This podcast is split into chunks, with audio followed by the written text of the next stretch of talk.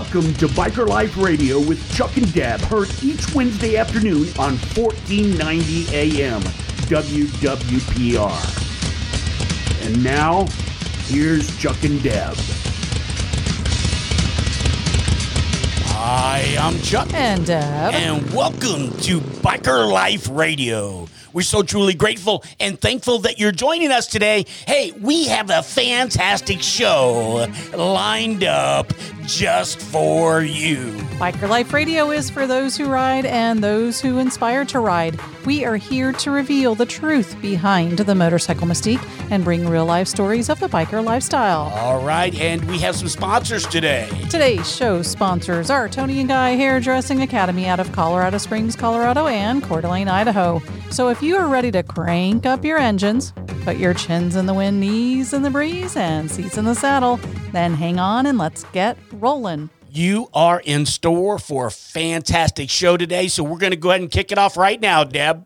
We are firing on all cylinders today because I am so excited. We have a wonderful guest on today's show. Now, we've known Scott for over seven years, and he's the general manager of Rossiter's Harley Davidson. Welcome to the show, Scott. Hey, glad to come on the show today, guys. Really appreciate the time. Glad you're here. And uh, we, were, we were just talking right before we got started here on the show. You know, what about, you know, the weird times we're in and some of the strange things that are going on? I know that, that Rossiter's uh, itself has, has had to do some things in the amidst this, this uh, COVID 19 uh, stuff that's happening. And it had to be, Scott, I, I would imagine that had to be tough, a tough decision for everybody to be able to make. Well, it was, it was tough in the beginning. Um, but when the uh, president came out with the uh, paycheck protection program, yep, mm-hmm. uh, it made it really easy for um, Rick and Lori to make the decision to take care of our employees and our customers. Um, I've heard a few uh, rebuttals to that, but ultimately it was our employees were in danger. We had a couple of customers come in that not knowingly, yeah, basically scared everybody, mm. uh, and that was kind of the final we're going to just close because we tried to stay open. We tried to limit contact. Just didn't work after a certain situation. But uh, yeah, we're gonna we're gonna open back up on the next week, next uh, Monday. Next Monday, we're going to go back full staff again. Yeah, we're right on. Try Good it again deal. with social distancing and arrows on the ground, kind of like Publix. You know, come in, go one way, get out. You know, kind of thing. exactly. and you know, and just going back a little bit, I mean, I can imagine being in the dealership there and somebody coming in with a runny nose, sneezing. You know, they got their tissue, they're blowing their nose, and all this kind of crazy thing going on. I mean, that doesn't make any. eh, You know, that doesn't make things comfortable. Was that something that was going on there, or did you have an incident like that, or was yes, it just? we actually had um, a customer come in, come to the service counter, ride his bike up, go out to the, the hot dog hut, and basically lay down on the picnic bench while my three of my employees were in the same area eating their lunch, proceeding to bring up a lung. Um, oh. And, and it's just at that point, we're like, we went out and confronted the guy, basically. What do you think of what do you do? Oh, I'm on my way to the doctor. I'll be fine. Oh, Oh, You gosh. know, it's just like, okay, so coming into here to get your bike service was much more important than your health. Um, and like I said, that was kind of like the final straw for Lori when some people just don't have enough concern for, For other Right. people. Yeah, Um, and uh, I mean, that, it's that one was thing to bring your bike in. It's just, and I mean, I could see that being clearly is like, uh, you know, that was, I, that would be my final straw. Cause I'm a, I'm a little germaphobe, germaphobe, as you may or may not know. So, you know, when, if that was to happen to me, I'd probably be bouncing off the walls, freaking out anyway. So, Well, Chuck, if he was coughing at the store and you were out by the picnic tables, you'd be freaking out. So, let alone laying on the picnic tables right not beside quite that bad, so. but, but yeah, those, and, and those, those are tough decisions to make. And I like how you responded because I think, uh, because I, I wasn't, I just never thought about that, about what the president did to issue that paycheck. And that is very supportive. Unfortunately, right now, we all know what's going on. They run out of money already and they're not moving anything through. And and that could be frustrating to to, to other people and uh, other businesses Other right now. It's just uh, it's it's a it's a crazy world we're living in. definitely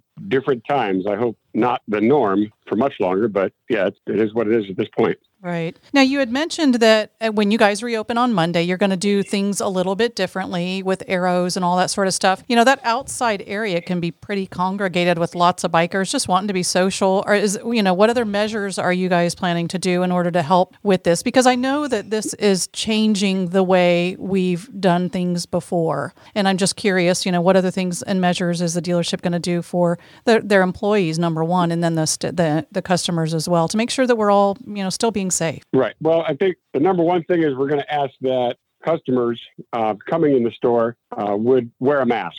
I, get, I saw a report this morning. The number one thing you can do, even if you are sick, you're not protecting yourself. You're protecting everybody else. That's right. Uh, when you do cough in a mask, you don't expel it as far. But again, if somebody walks in with a mask, we're not going to make them get out. It's just we're just going to ask.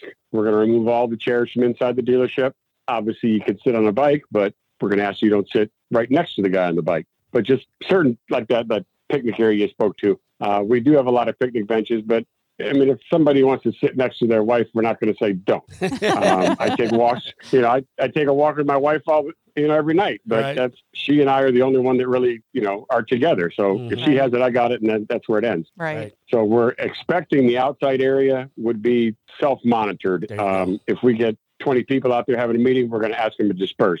Um, but no, we're not going to be uh, out there patrolling and yelling at people and just you know respect other people's space. I guess at this point. Yeah, I think that's a good way to put it. What was what went into the decision about reopening, Scott? How did how did you guys come about that? If you don't mind me asking. Uh, we've had lots of calls for service. I've been at the store every day, Okay. um, and people are calling, you know, with emergencies, and I'm trying to help who I can help, but without, you know, endangering everybody else. And my number one question is, where's the bike? hmm Uh, and if they say it's in the garage, well, then it's safe for a few That's days. I'll pick it up, you know, Mhm. in, a, in a time, uh, timely fashion. Uh, but I think it just came down. It's been a month. We've got another month worth of paycheck protection, but um, you people are going stir crazy at this point. Oh, So- absolutely. We're going to try to help our employees who are, are still getting paid, but yet, you know, they're going crazy too. Mm. Sure. Um, come back to work, get some normalcy going, and you know, limit the amount of people in the store so people can come for a ride and come in, buy a T-shirt, get some grips or whatever are these emergencies now, just to help them out. I, I think it's uh, you know it's a good idea. It's crucial at this point. And like you said, you guys the store was closed, but you were open for people who needed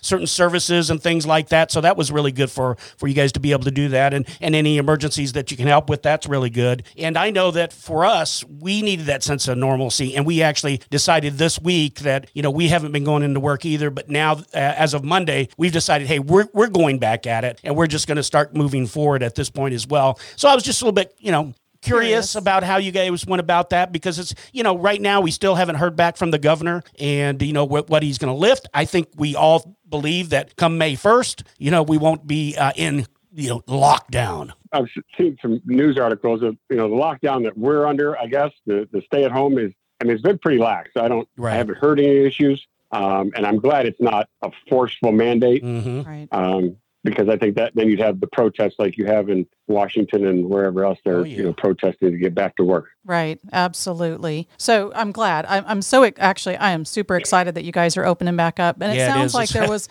a lot a good of sign very, it's very- a good feeling actually there was a lot of very thoughtful processes for your employees, but then Right. also being sensitive to customers' needs Mm-hmm. too and what they deem as an emergency. And and thank goodness because if I were on the road out on a ride, I would hope that there would be someone there that I could call and pick up the phone. So kudos to you guys for really stepping up to the plate and doing things the right way. Oh, we tried. I'm sure it wasn't the right way for everybody, but Yeah. well you, you know how, how can you make uh, an impossible Everybody happy. situation perfect it's just not it's just not something that, that can be done you just do the best that we can do in, in the time that we have in the situation that we're in it's it's tough times tough calls I just I just hope everybody that you know was affected by this or us being closed, and you know we've had a few comments on Facebook about it. Uh, that just remember that the reason we're doing it was to keep everybody safe.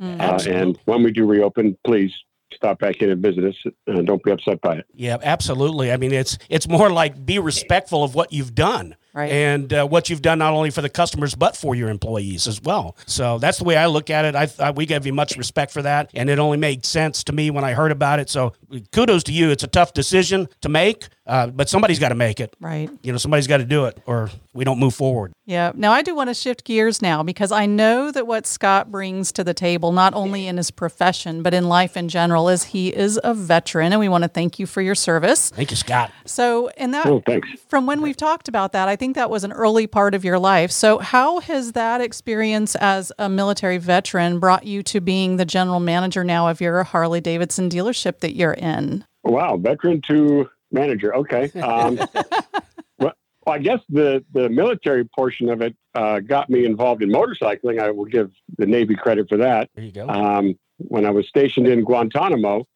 um, it was restricted duty. You couldn't leave the base. So there was a 15 mile ride from the base to the only beach that we could go to. I don't know that if anybody knows this, but Guantanamo is actually the desert of Cuba. Uh, everybody thinks it's lush tropical uh, rainforest, Right. but no, uh, they gave us a rock.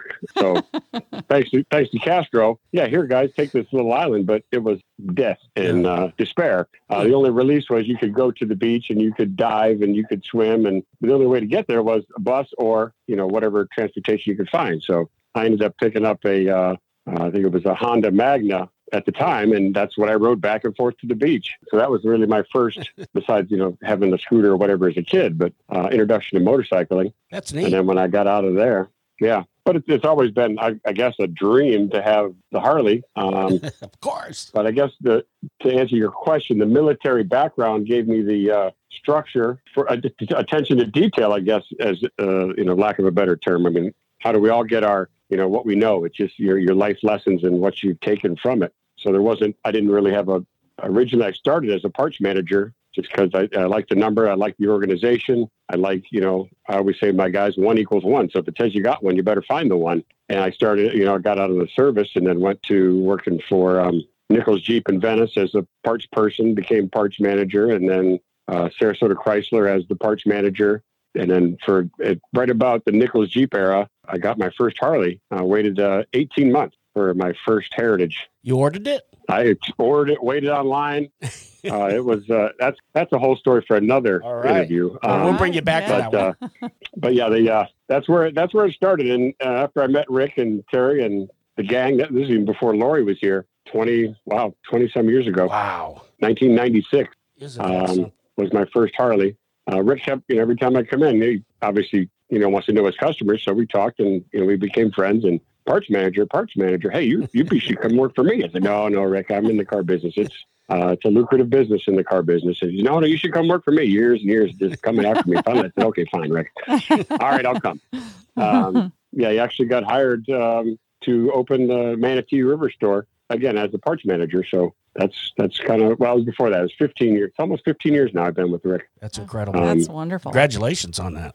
Hey, thanks. You know, Yep. they've been here 30 years. I've been here 15. So I There you guess I get you know a little credit for half. Absolutely. That's true, absolutely, and and you stayed on through that transition to Manatee and back to Right. Rossiter. So you know, there's a lot to be said for anyone that's that just kind of goes through that process because it is truly a make or break situation for your career, Yeah. and you know, Yeah, make no- choices to. It's a great thing that you guys have stuck Or together through change. that. Yeah, absolutely. And I like one of the things that you pointed out, and this actually sort of, to me, it sort of describes you a little bit, Scott. Attention to detail. I think I think that's you a little bit because you, you brought it up, and as soon as you said it, I was like, yeah, that's Scott. You know, you, you're able to look at bikes and you see the detail in the bikes, and then you also notice when we're not wearing our Rossiter T-shirts. Mm, yeah, attention to detail for that. I Oh will- yeah. But, but we will have you know that both Deb and I are right now, because I, I didn't want to forget, we are wearing our Rossiter's shirts right now. We are just so you know. representing. That's right. That's awesome. And you know We what? I only tease my friends. Oh, there you go. I love it. Don't don't think I'm out there abusing everybody that walks in the store with a uh, Jim's Harley Davidson T-shirt. Right. um, okay. or anybody else. I just I just tease my friends. Well, that is good to know. Well, we're right at Scott, where we're going to need to take a real quick break. Can you hang in here with us for a few? You got it. I'm with you. Okay, All we'll right. take a qu- real quick break, and we will be right back. Our sponsor today is Toni and Guy Hairdressing Academy. If you desire to be a leader in this fast growing cosmetology industry, then contact Toni and Guy Hairdressing Academy in Colorado Springs, Colorado at 719 390 9898. Again, 719 390 9898, or visit coloradosprings.toniguy.edu. For more information about Coeur d'Alene, Idaho, Toni and Guy Hairdressing Academy, call 208 930 1276. Again, that number is 208 930 1276, or visit them at coeurdalene.toniguy.edu, or visit the Chuck and Deb Show sponsor page for more information. And welcome back. We're so truly grateful and thankful that you've stayed with us. We've got Scott from Rossiter's Harley Davidson on the line with us. And let's just get right back to it, Scott, where we left off. And actually, we're going to move on to the not where we left off because you did a good job at putting your military experience uh, and moving into being a general manager there at Rossiter's. And uh, so the next thing, Deb, why don't you go ahead with that one? Okay, well, we have done several rides together and actually several long distance rides, one of them being the hot training in Atlanta and our most recent trip to Johnson City, Tennessee. So, if you were to give one piece of advice for someone that's planning their first long distance motorcycle trip, what would that be? Don't let Chuck follow you. Man, you're uh, you're quick. Well, no, no, just kidding. it's, it's better than Chuck Deb are leading. Great. Chuck and Deborah, both great riders. I would follow or Lead. let them lead any ride. Well, we would say likewise to that too, because you've led some great rides. Uh, you know, one of the one one of my favorites that I mean, there's several, but one of the favorites that came to my mind today was about the hot training. I know it goes by something different, hog officer training. Some it's not that anymore, right? It's hog something. What is it? They've changed it. Uh, I, I want to say WAG or something, but Okay. it's not. They, they just changed it this year. I missed the training. Six of my officers went, and it was good. It, it, they have changed the format a little bit. Okay. Okay. But I remember we, we went. It was it, we went to hot. That's what it was called, and we went to Hot Yeah, that Atlanta. was hot. Right, Hot Lanta And we had sure. to go to Hot Hotlanta. And we had a great ride and a great time there. That was a really good time, and also, you know, of course, the ride up into Tennessee that was great riding. I remember that one uh, road that we were on. I was right behind you and Sherry, and we were tearing it up, man. It was a good time. That road was awesome. And I, again, every time I talk about that ride, I got to give kudos to my wife. Uh, Oh, I think yeah. of the five of us, she was the only passenger. She didn't hit me once. it could have been bad if she did. Oh, Right. no doubt, she was hanging in there because this this Yeah. was no just Yeah, uh, this it- was it not just a little easy scooter ride. ride. Yeah, Yeah. And uh, you know, even Jim Wilder afterwards, he said, "You know, I'm done. I think that was what I needed. It's out of my system." And I sort of felt the same way at the time. But you know, time passes, and who knows what's next? yeah. What's the next turn going to bring? That's it. You got it. it. right. Exactly. Yeah. Well, I love those trips that that test your skills and abilities and, you know, just kind of just expand your riding capabilities to kind of get you to the next level as a rider. And I think that we all need to kind of continue to have that challenge on the road. So, you know, I like what you said, you know, about that. Uh, one piece of advice that you could give on long distance riding. And, you know, I thought for sure you were going to say wear your Rossiter's t shirt. You know, that that's obviously the correct gear for any ride. Um, There you but go. I got to say, a good helmet. Um, Yeah. because a, a good helmet can make or break you on a long ride. And I'll give you a perfect example. The first time I went to Canada with Rick, I bought a full face helmet. About seven or eight hundred miles into it, our first ride, I ended up, you know, taking my helmet off and had blistered my forehead Oh, man. um, because the helmet didn't fit right. Oh, Uh, so I ended up getting a knife in the in the hotel room that night and basically carving out the front of this helmet. And it was a pretty expensive helmet at the time. Mm. man. So yeah, everybody, you know, the correct safety gear is paramount, but the correct fitting safety gear is most important. I've since found a different helmet that comes in what they call a long oval because all my friends know, yes, I've got a big head. to get a helmet to fit me was was tough, and there are there are companies out there that have a long oval uh, helmet which fits like a glove for a lot of people, and those that know they have a right fitting helmet know what I'm talking about. hmm I think it's really important, and that's one of the things that you guys can help with. If people are coming in looking for helmets, they can get fitted right there the right way at the dealership. Correct? Absolutely. Yeah. So, And if you especially, got a really big head, come see me. I'll give you the right helmet.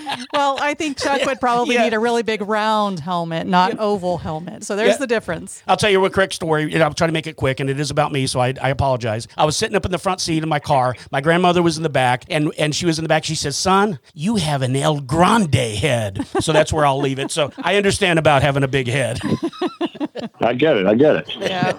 so do so Scott, do you have any motorcycle trips planned at this time or anything on your bucket list destination wise that's still out there that you'd like to share with us? Actually, the bucket list would be um, probably got to do Sturgis.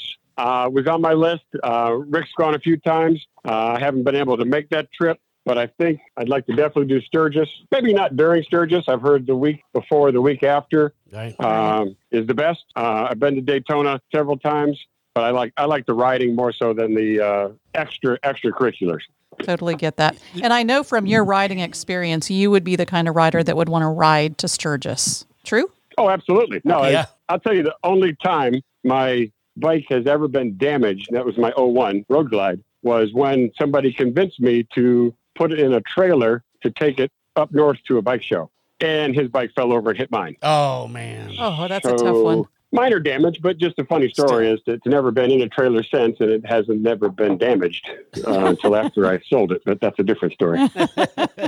Well, what any pl- any uh, trip planned this year? I know that you last year you didn't do a, uh bike ride, but you guys went to Italy. Was that last year, right? That was two years ago. Man, uh, time yeah, we flies. did Italy. That was Oh phenomenal. goodness. Yeah, it was really strange to watch the news with uh, having been just been in Venice Right. to seeing Venice underwater in places I was just walking. Mhm. That was weird. Yeah, nobody on the streets or anything. So definitely, since you were there, you got to see it firsthand. So anything planned for this year at all? Uh, no, we're actually um, no with with all this going on, we've got a, a vacation. Well, we had a vacation planned for next end of May, and we were going to go to Las Vegas to see Aerosmith. Oh, cool. So I don't know that that's going to happen. And that was our that was our big event for this year was to you know go see Aerosmith, but no no real rides yet um, this year. I got you. Well, we still have plenty of time in the know. year. We'll keep our fingers crossed that Yep. that'll still be able to So come through in a healthy way a for you guys, for sure. So moving on, you have recently, and I mean more recently, probably within the last year, kind well- of endeavored on a new hobby. I guess you would call it, Chuck. yeah, competitive uh, weightlifting, isn't it? Oh, Now, was that two Well- years ago too? Because I can't keep track of time too well.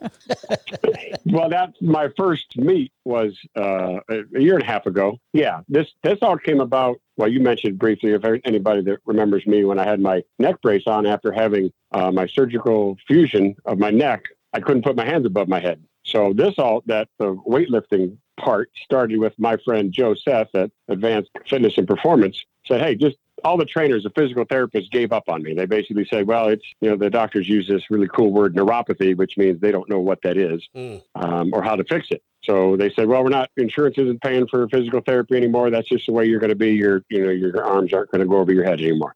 Uh, my buddy Joe says, hey, come see me. The first day I went in to see Joe, I couldn't bench press the 45 pound bar. Mm. That's how weak and atrophied, and my muscles were just from not being used or anything. So, uh, a year or two, let's move forward. Two years since then, we've been doing clean and jerks and snatch and all the Olympic style lifting. And I did have the pleasure of doing attempting my first meet, and I think I put, um, yeah, I put a lot of weight over my head for what you know, from not doing any weight, you know, as it were. Right. right. Right. What a That took a what lot of work, transformation. Yeah. That did take a lot of work, Scott. A lot of determination, a lot of willpower, a lot of probably pushing through some pain, things like that. Yeah, there's there's still some you know some weak points. I'm still working on. Of course, now that you know everybody shut down LA Fitness, I can't. I usually I usually and the weird part about it is you know a lot of people when they work out they hurt. I have to work out or I hurt. There Something with the, the, the neuropathy or whatever. It just if I don't do anything, it, it's very painful for my arms and shoulders.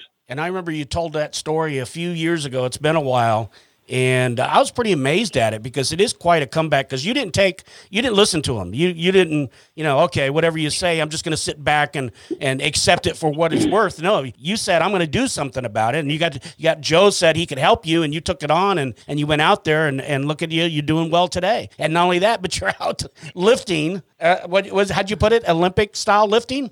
Olympic style, yeah. We're, we're not allowed to call it Olympic weightlifting because the, that's a uh, you know protected word, Olympic. Mm-hmm. Uh, so it's Olympic style, or if you say weightlifting, everybody thinks bench press and squats, which Oh, I yeah. do that stuff, but it's all in to strengthen to do the Olympic style snatch and clean and jerk. So As, I'm learning Joe. from Joe, um, it's not a lot of it's it is muscular to do these these movements, but it's a, a ton more technique. You can be the biggest guy in the world if you don't know how to properly get that bar above your head from the floor, Mm. it's going to come down and crush you anyhow. Right. Yeah, it's all about the technique. I, I mean, I'm not, I'm not acting like I know, but I get exactly what you're saying. You know, the proper technique will take you a long way. The strengths sure help you, but you got to have that technique down. It's just incredible. So I was going to ask, did you have any meets that are coming up? Well, of course, we're we're in the I middle of this. I keep forgetting we're in the middle of this thing. Of- of Were there any chaos, yeah. plans of another meet in the Well- future? There, there was a um, a meet planned for last year. I was supposed to go to the American Open in Daytona, uh, which is a national meet. Which, if I qualified, I would have qualified for Worlds. Unfortunately, when I signed up for it, uh, Joe and I agreed I would probably lift on Friday, And because Saturday was our anniversary party last year, and it came down to you know like two weeks before, hey, here's your lifting time, and it came down to Saturday, and I had to I had to bail because I had to be here. Oh, Gotcha. But yeah, I was I was ready. But Yep. anyways, it'd be neat to to qualify one time for Worlds. I think in two years it's in Japan. Cool. All so right, you're going to we're- continue. Yes, that's what it sounds like to Because me. Because would, we would love to be there. I'd love to go support you. So if anytime, you know, like I told you before, let's just let us know because I would, I'd enjoy being there. I'd love to watch it. I really would. I'd love to be there. That's if you don't mind having us there. I'll, I'm not good. I won't get too rowdy in the audience. Why not? That's why I invite you. All right, so there's open invitation.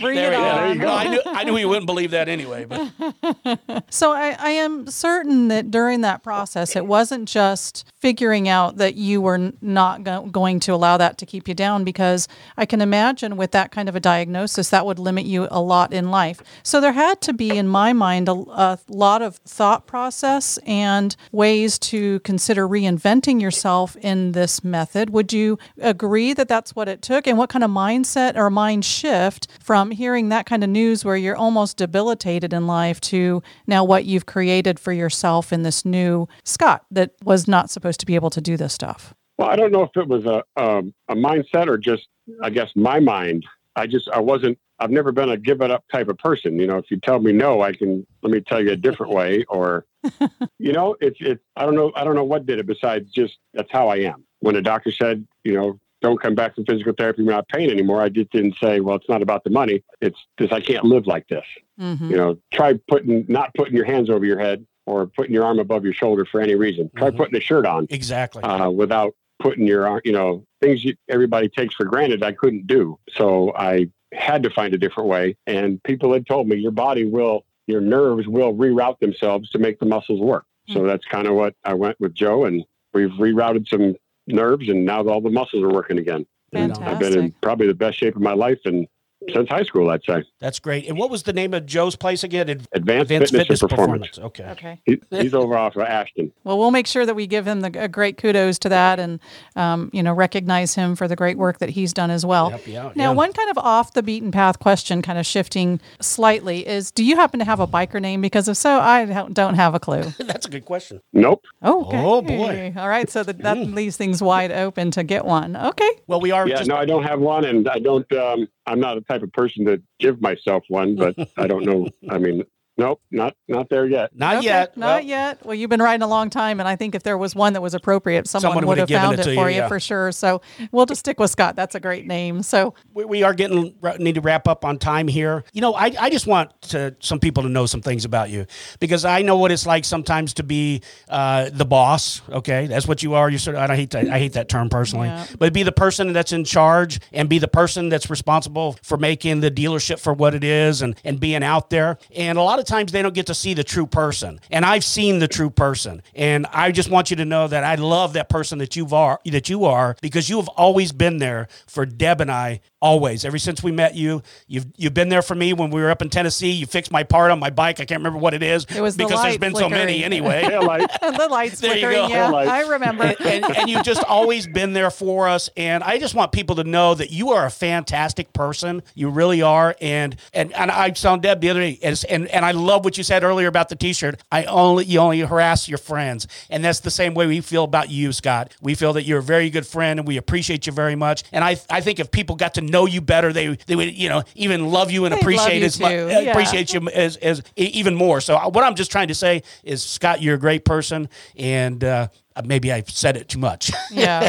Well, no, you can never say that too much. But we just want to kind of wrap things up with, um, if you would, tell everyone again what's coming up with Rossiter's. I know that When you're opening, the, yeah. Yep, the International Female Ride Day is happening still on May 2nd. So that would be some exciting things. And I am super stoked because we have an all female ride class going on that weekend. So that's how I can participate in the female event. So that's super exciting. But what else can um, everyone expect when Rossiter's opens back up? When's it going to be? And kind of kick it off that way. Okay, well, let's see. We are going to open up next Monday, the 27th, regular hours. Service will be back open Tuesday through Saturday. We are going to stay closed on Sundays for a little while. And as far as the your event is still on because obviously we can keep you your girls six feet apart. Yep. But as far as the women's ride day, we got to get with a group that's coming down that's organized that ride, whether they want to postpone. Okay. Um, and I'm sure Terry and Lori are going to work on that, but I don't I don't know for sure if that's still going to happen. Uh, as far as us getting back to our weekly uh, weekend events and bike nights that we were doing, I'd love to say we're going to get back into those as soon as possible, but that again would depend on the governor allowing mass gatherings because that's we get more than 10 people at our event so That's for That's sure. for sure. Well, good. Well, we'll just hope for the best, and then uh, we want to encourage our listeners to be sure to go ahead and uh, support Rossiters when they when they get opened back up, and head out there and and uh, mingle with some other people and, and get involved. And let's just get back to where we used to be. I think we're moving in the right direction, and hopefully things will turn around for us. Anything you want to leave us with before we go, Scott? just everybody be safe and come see us and thank you guys for this time and let me talk to your uh, listeners and All you guys Yep. Well, Well, it's our you. pleasure. Thank you so much. Yep, we appreciate you, Scott. We'll see you soon. Take care. All right. take care you too see ya Hi, Rider Coach Deb here. Just wanted to take a quick minute and share with you something that I have found that is a phenomenal safety item that every rider that rides with a helmet will want to have for their own safety and protection on the road. It's called the InView wireless brake and turn signal light. It's designed to attach to your helmet, as I mentioned, and it syncs up directly with your brake lights and turn signals so that the car drivers that just seem to miss the signals that we put on will now be able to see it because it's right at eye level on your helmet. They're designed with ultra bright LEDs. As I mentioned, it is programmable and it works in conjunction with your brake lights and turn signals from the motorcycle. It's very easy to install and simple to use. So if you would like to find out more and get information about the InView, be sure and visit chuckndebshow.com forward slash InView and in the ordering process, put in coupon code BIKERLIFE. Again, chuckndebshow.com forward slash InView and utilize coupon code BIKERLIFE to get a great discount on the InView. Welcome back, everybody. Hey, that was a fantastic time having Scott on here. We're gonna have to get him back, Deb. yeah, it sounds like he's got a whole plethora of stories. Well, that we not only that, I mean, there's so He's much. A great guy. Yeah, we could. Yeah, he does. Uh, Talk a, as a- forever. what's it called? A plethora. plethora. Oh, Yeah, okay. that's Were you a wordsmith today? no, just that word. it just came to mind. Speaking of wordsmith, we got one coming up here in just a second. But you know what?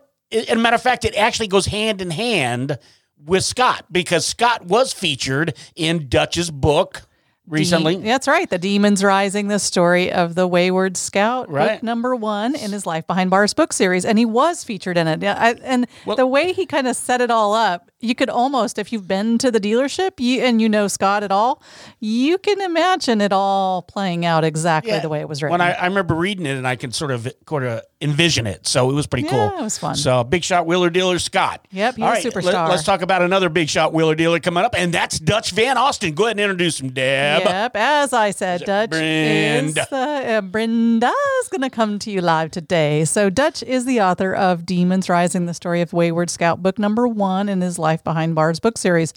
But that is not all. Yes, because he is also the author of The Rebellious Youth, The Story of the Lost Child, which is book number two. And guess what? It will be out in the next couple of months. So I know he has been working feverishly with his editor to get everything under wraps so that you can get it out there. So stay tuned for that. But right now, here we have it. It's Dutch Van Alston in raw and unapologetic. Tis I, lover of motorcycles, eater of barbecue ribs, and all around swell guy, speaking to you with my usual co hosts, Eloquence and Grace. And we speak from the basement of the sound studios known as Dutch's Man Cave, located in the penthouse on the sun coast of Florida. As stated, I am Dutch Van Alston. I am the author of Demons Rising, the story of the Wayward Scout, book number one in the Life Behind Bars book series. And as always, I am raw and unapologetic. Especially that last part. I am unapologetic. I am speaking to you from the basement because I did not know that this penthouse had a wine cellar. So, excuse the echo chamber I'm talking in. Uh, the realtor just told me it was a room with a lot of racks. And I thought it was just like a little kinky playroom. So I never bothered to go down there because kinky to me nowadays is knowing her last name. Um, so forgive me. But I came down here to examine it and found a whole bunch of Jack Daniels with dust on it. I've never seen a bottle of whiskey with dust on it. It's interesting. Uh, I am also going to be the author of book number two of the Life Behind Bars book series, and that book is much closer. My finger is nearly touching my thumb right now uh, to fruition. It's it's my very talented copy editor, Joyce Mockery, uh, and fellow dog lover is wrapping up all the edits. Grammar and sentence structure aside, she caught a huge, glaring mistake that would have been really embarrassing for me. Uh, I had two women in one scene, and I mixed their damn names up. I mean, for me, the guy who wrote it, it's not confusing, but that would have made the dialogue so confusing to somebody just reading the book. Uh, it got by two beta readers and my own editing that I did, I mean, at least 20 times. Another reason why you should never, never edit your own work. Seriously. Even college term papers, anything, to have somebody read them over. Um, I submitted my book number two of the Life Behind Bar book series cover ideas to my lovely and talented graphic designer, Ms. Jackie Denizoff. I hope I pronounced her name right. If not, she'll probably slap me. Uh, and I'm awaiting her magic on the creation of the cover, and I will share that with you as soon as I get it. Uh, Jackie's a dynamite lady. I really wish my son would find a girl like her. I'm, I'm going to do a shameless promotional plug here and read the blurb to my second book because I, I am very proud of it. This is what's going to go on the back. Uh, jump on for this white knuckle ride and crawl inside the brain of an inscrutable madman. John Elf Elfman whirls you through his clouded realm, steeped in anger and resentment for the world at large. His undying loyalty to Rebellious Youth Motorcycle Club is challenged constantly by the founder and president, Charles Chuck Force. They constantly battle to undermine one another by searching for secrets they both hide. Chuck attempts to keep the club that he founded at age 19 back in 1968 under the Fed's radar. But Elf's impulsive behavior collides with Chuck's desire. Elf's old lady Carol is the daughter of a major icon in the biker world. She stands by Elf's side through his chaotic and spiteful, spiteful ways until she doesn't. The ending is something you will not see coming. Is Elf a crazed psychopath, or is he a misunderstood man with ghosts that haunt him? You decide after reading this psychological thriller. Ooh, I even want to read it, and I'm the one who wrote it. So, how's that, kids? Intriguing or a big snooze? I'm hoping the former is true. Uh, as I promised last week, we are covering the origin of biker nicknames, and we will have some comic relief this week. Uh, I chose two of my favorite, and, and, if I don't get to both, I'll save the other for next week. Uh, the two best names with the corresponding stories, as I said last week Mad Dog and Magellan. Uh, I'm going to have Bubbles' sister flip a coin today. Uh, Bubbles' sister Fifi is in town.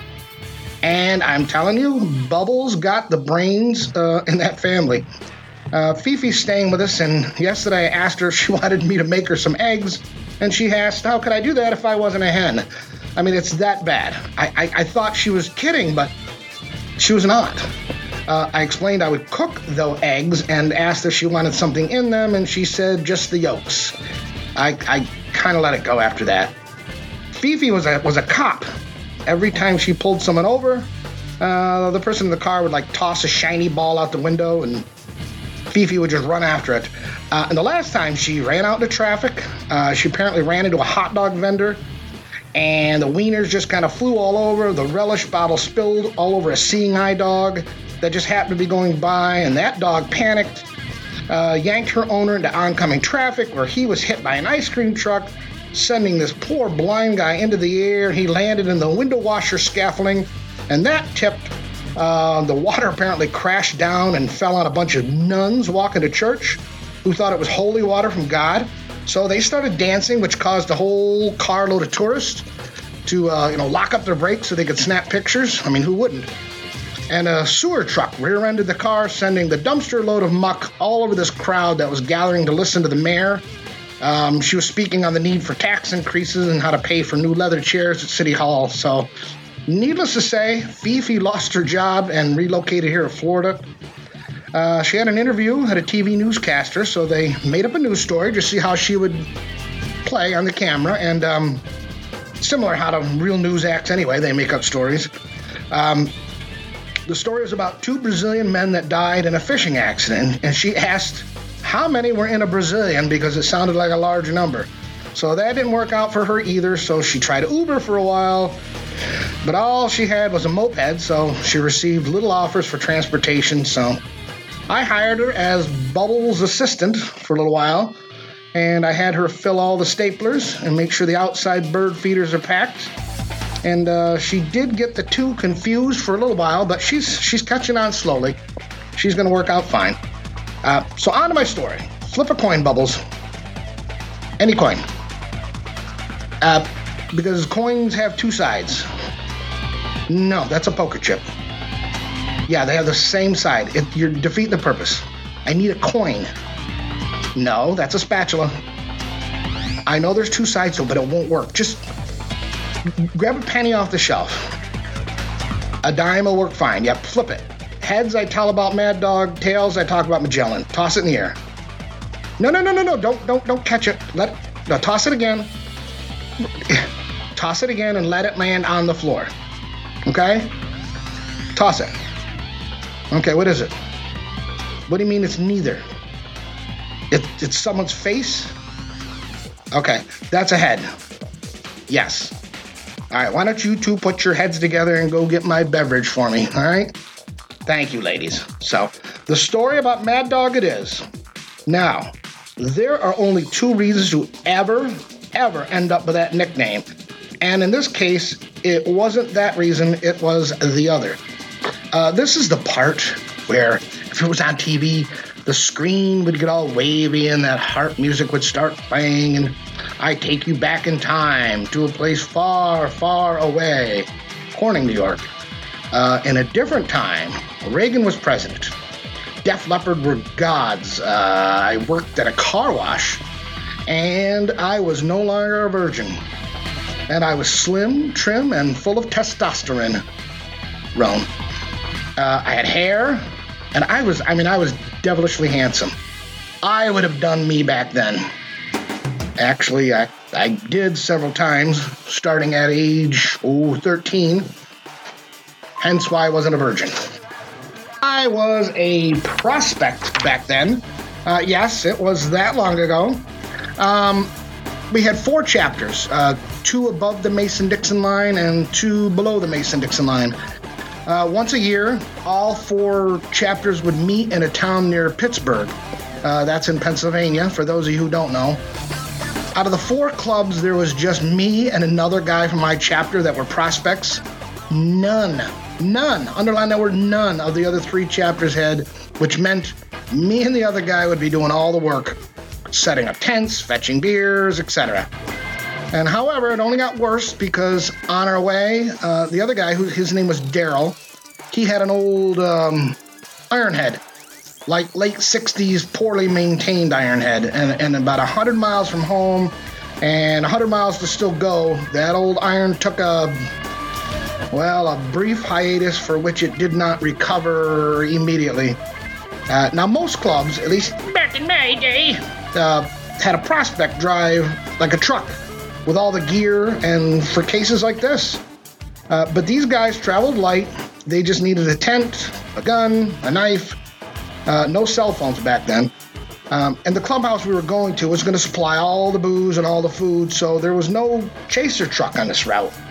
Um, and to Daryl's credit, he really uh, insisted that we go on without him because there is a creed that you never ever leave a brother behind. And uh, but Daryl, again, in the day of no cell phone, said he, he can make it back on his own, and he did not want the club to miss this event. This was like the biggest event of the year.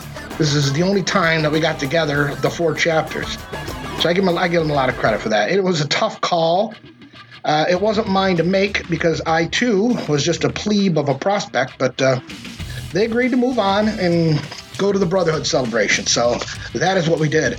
Um, we all rolled in everybody knew somebody and they all greeted each other. And me, I knew um, nobody from any chapter except my own.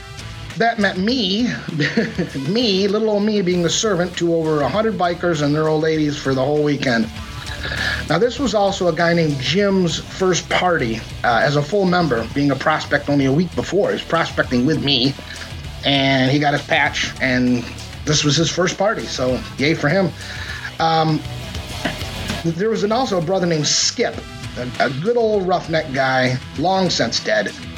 Uh, he was an officer at the time, treasurer or something, I, I don't really recall, but he took charge of me that weekend. Uh, he handed me a flashlight with a rope and said, Put it around your neck and don't take it off. I mean, again, the 80s, no cell phones. Uh, that way he could spot me anytime. You know, so I, um, I set up tents, I shagged beer, I grabbed plates of food, I kept the bonfire going. I mean, I did it all. It was nonstop. And compound that with the fact it was raining, so setting up tents and that mess was a mm, just a regular nightmare. I almost said the bad word. Uh, Skip was yelling, "Prospect!"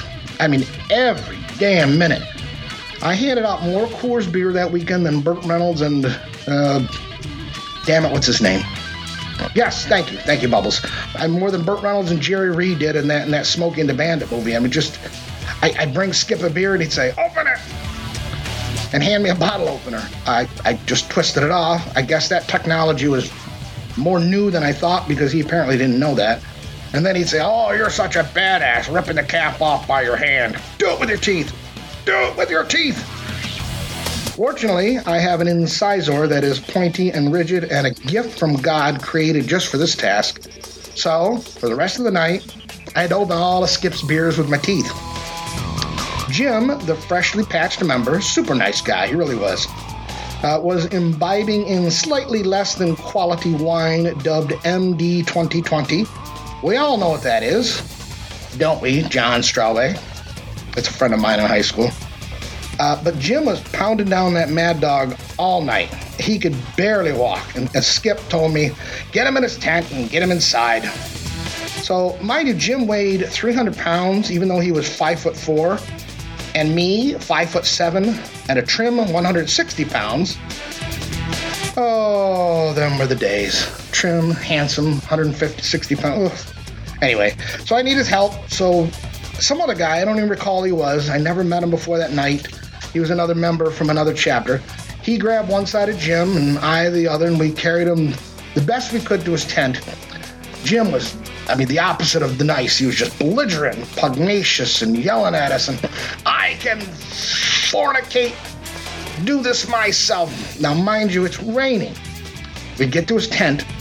Uh, the logistics of bending over to unzip his tent while holding him up proved daunting to say the least.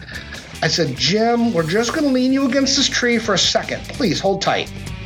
He got all, rah, rah, rah. And, and seconds later, pow, face down in the mud.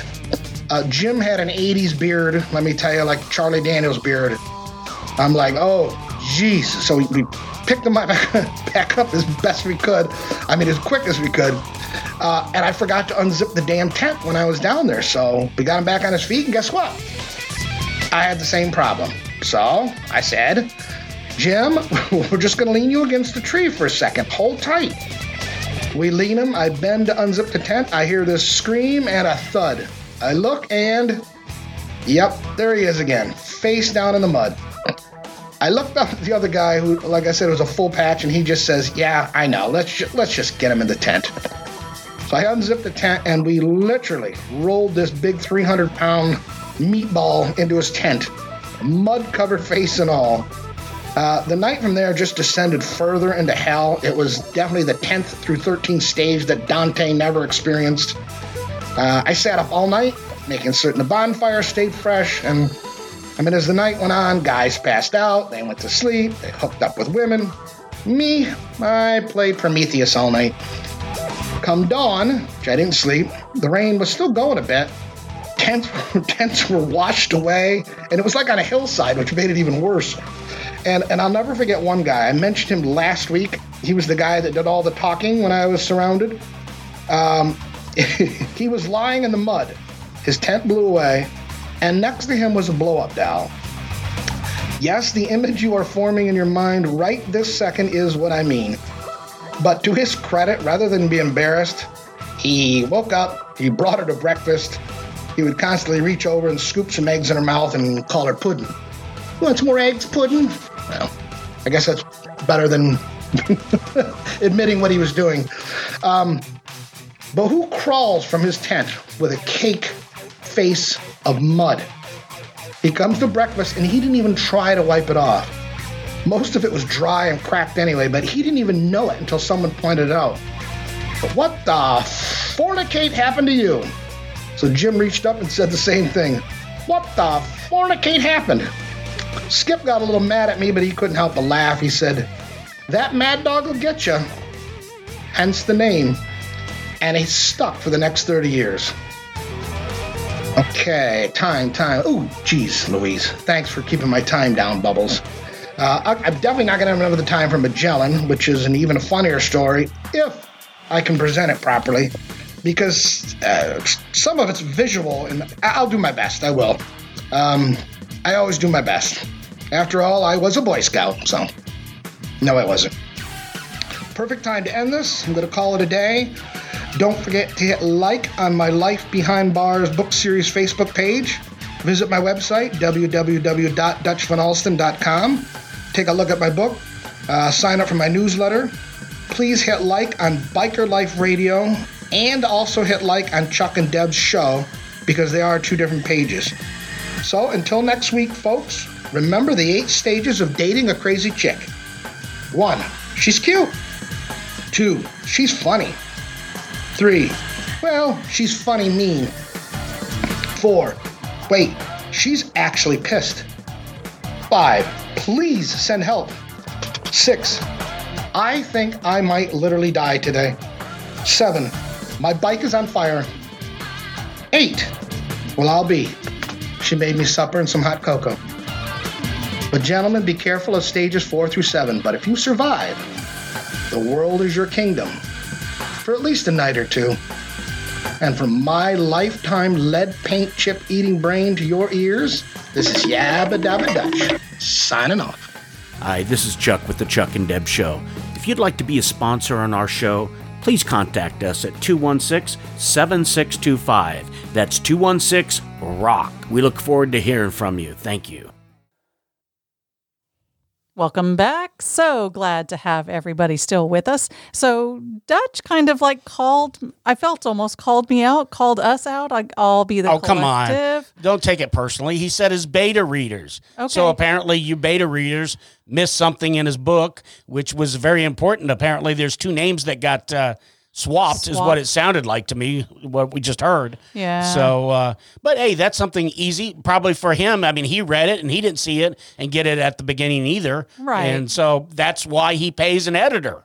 Correct. to Yeah, catch these absolutely. To catch those things. and that, that good. means somebody she was like that's that she must be ve- a very very detailed editor that she could catch that and she'd have to keep up with the story and read the story and follow it and all that kind of thing to know the characters right from one thing to, another so beta readers are one thing i can imagine because we're just normal well in this case everyday re- readers regular old people. or yeah. you, you are anyway i'm not a beta reader i'm a beta fa- failure No, you, you did kind of fail on that task, but that's okay. Hey, you know what? I enjoyed it, and, and I'm the big reader between the two of us, so it was really more of my task anyway. But it was a good. It was. I, I can't believe I missed that because I seemed like I caught a lot of details, and I tried to figure out the storyline for me. So that was a lot of what I was doing was connecting all the dots through the story, and that's interesting that I missed that. But you know, nonetheless, Yeah. we're human. And that was an interesting story. Dutch always has interesting stories from his uh, past MC days, and Yeah. uh, the the one from the previous week was real good as well. So uh, you know, it's nice to have him on the show and share his pers- perspective on things. Absolutely right. It's And, a, a uh, level, a, a type of writing that you, you don't always get the opportunity to see behind. It's like his first book. You get an inside view. yes, that's then right. Then you start watching your back. well, we got out and were able to do a little bit of riding this weekend too. So I was excited Last about that. I weekend, think we, yep, this last weekend. I apologize. So I, you know, I was excited. I, you both and I, we both looked at each other and said, okay, time for wind therapy. We need a break and we need to get out of here. And we did. And you said we went almost 120 miles. It was a Yep. long, good ride. We didn't put the cook stands down once. nope. and um, but we went by a lot of very common stopping places for motorcyclists and it was a little sad because they were totally vacant spots except for a few of them and there were lots of motorcyclists milling around in some spots. So it was interesting although we didn't stop. But you know they're places that i would normally stop and relax for a little bit unwind for a minute or two and It was completely closed up. Nobody there, no bikes, Yep, nothing. all the biker bars were closed that we passed by. Actually, Deb, I don't know if you knew this, but I was just riding. I didn't have any destination in mind what's none whatsoever. So you talked about Bobby Bobby one three and his ride to nowhere. That's basically the way this ride was. It was a ride to nowhere. All, all I did is I put a mileage on it. I said, okay, I'm going to go 50 miles this direction. So we were heading, and I said I'm going to go, you know, basically south. Even though we didn't go south, we went south and then south. Uh, then we went East. east, Right. and then I said, well, I'm going to put 50 miles on it. And I kept looking for roads just to turn off on to see what would happen. And, and we got a couple of those. And then one road led us back to the road that we got off on. Right. Uh, but, you know, uh, that was my whole idea is I just wanted to go explore. And I didn't care where we went, where we sh- showed up or anything like that. This was just a time to ride and let the bike take me where it wanted to go. Let the road take me to where it wanted to go. And so I just put those miles on it and I, I knew that I want, like I said, I just wanted to get off the main roads. And so when we were going up to Arcadia, right, that was Arcadia we are going into, and I took that left. Yes. That was uh oh man, I keep oh I can never remember these numbers. Anyway, so we went up through there and and so it worked out really really good. What was interesting is when we went to cross 64 and I don't, that was 663 and 64 I think. 674, I think we ended up on as well, Okay. too. So and there had- was a gas station there that apparently was open, and there were tons of bikers. There were. I mean, I'm going to tell you, there were probably 50 bikers that are out in the parking lot, and I you could sort of tell that they probably were not all together. They were just different several, groups. Yeah, clusters of Yeah. groups. Yep, and you could see them kind of pocketed together in Right. the group that they, and there were maybe five, ten at, at a group, and that was about max. So Yeah, so it was interesting to see. I, I thought about it after I went by. I said I should have pulled my camera out, but I said I'm not working. I'm just riding. I just wanted to ride, and we just had a great time, and we did. And we went over 100, so I didn't do exactly right. On the way home, I said, well, let me deviate some more. Let's go back. Let's go up north, and then let's go out west, and then let's come back down south.